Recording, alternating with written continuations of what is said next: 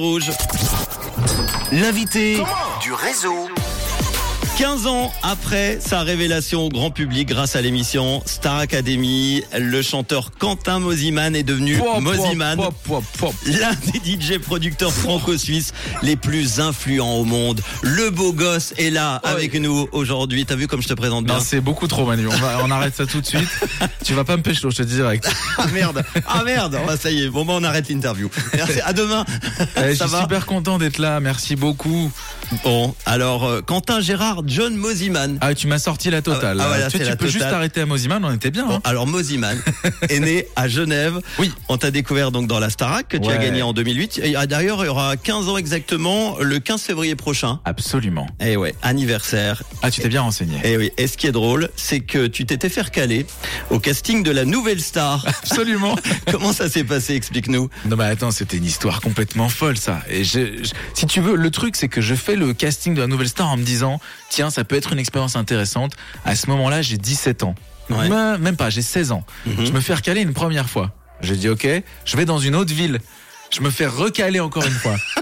je vais à Lyon où là on me dit ok c'est bon vas-y j'arrive jusqu'au pavillon Baltard jusqu'à la porte de l'émission cette fois on me dit ok c'est Ouais. bon et là on me dit bah en fait pas du tout euh, ça marche pas du tout. Et à ce moment-là j'ai 16 piges je me dis non non vas-y c'est terminé les trucs comme ça c'est mort. Figure-toi que ça me rattrape. Je quitte tout je, me, je commence à devenir DJ Bon, on parle d'un truc j'ai 16 piges hein, tu Ouais. vois. je commence à avoir ma première résidence à Ibiza donc dans le fin fond du monde dans un club techno où je commence à kiffer. Je me fais rattraper par un mec qui me dit mais attends moi je travaille chez TF1 ça serait quand même vachement bien on n'a jamais vu un DJ qui chante. J'ai dit non non attends laissez-moi tranquille avec vos trucs là c'est bon je les ai déjà donnés et en fait, j'ai à la fin de l'été, j'avais j'avais plus de plus une thune. Je dis bah écoute, je vais bien faire le casting. Au pire, qu'est-ce qui se passe? Je vais revenir en Espagne et puis Ouais. je ferai, mais je ferai ma petite vie.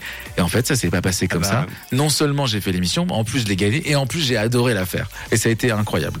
Et c'est toi. C'était long a comme histoire, un peu, hein. Euh, ouais, non, mais c'est très, très bien, très intéressant.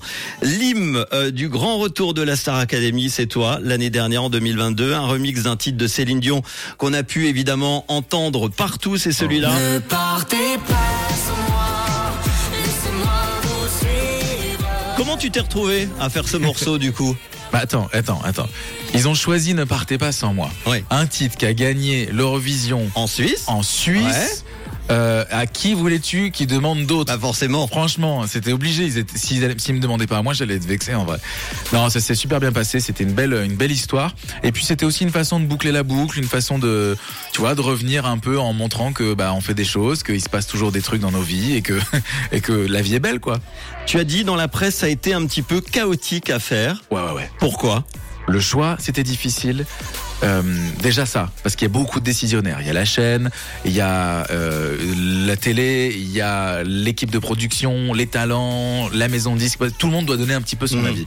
Une fois qu'on a choisi le titre, je vous mets au défi d'arranger un titre de Céline Dion euh, de cette Ouais. année-là, euh, avec des modulations qui changent, des changements de tempo, des variations, l'orchestre. Il fallait avoir surtout respecté le brief d'un petit peu tout le monde. Il fallait que ce soit un petit peu Harry Style, il fallait que ce soit un petit peu électro, il fallait que ce soit quand même un petit peu ma touch, il fallait pouvoir faire une tonalité qui plaise à tout le monde, qui marche à tous les talents. C'était compliqué de fou. Et le faire enregistrer après par les élèves. Et il fait enregistrer en 24 heures. C'est-à-dire que moi, je suis, j'ai fait Ah oui, c'est vraiment en 24 c'est ça. heures. C'est-à-dire que je suis allé sur le premier prime, je les ai rencontrés. On est directement allé au château. Beaucoup d'émotions pour moi de retourner au château. Et puis tout de suite, on a fait, on a enregistré dans la nuit, quoi.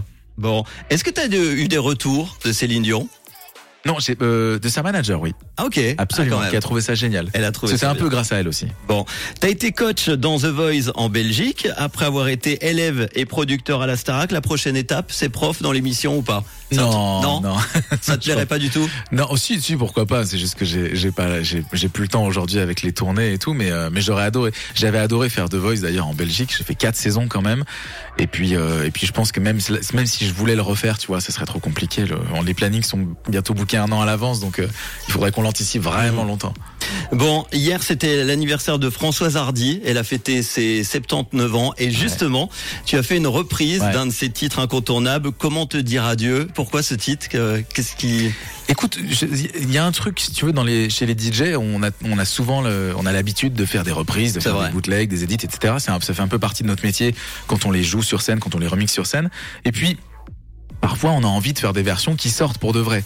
Sauf que pour euh, 100 demandes de samples de clearance, qu'on appelle euh, une demande en fait d'avoir le droit d'utiliser un Mhm. sample, un titre original, on a souvent 100 refus.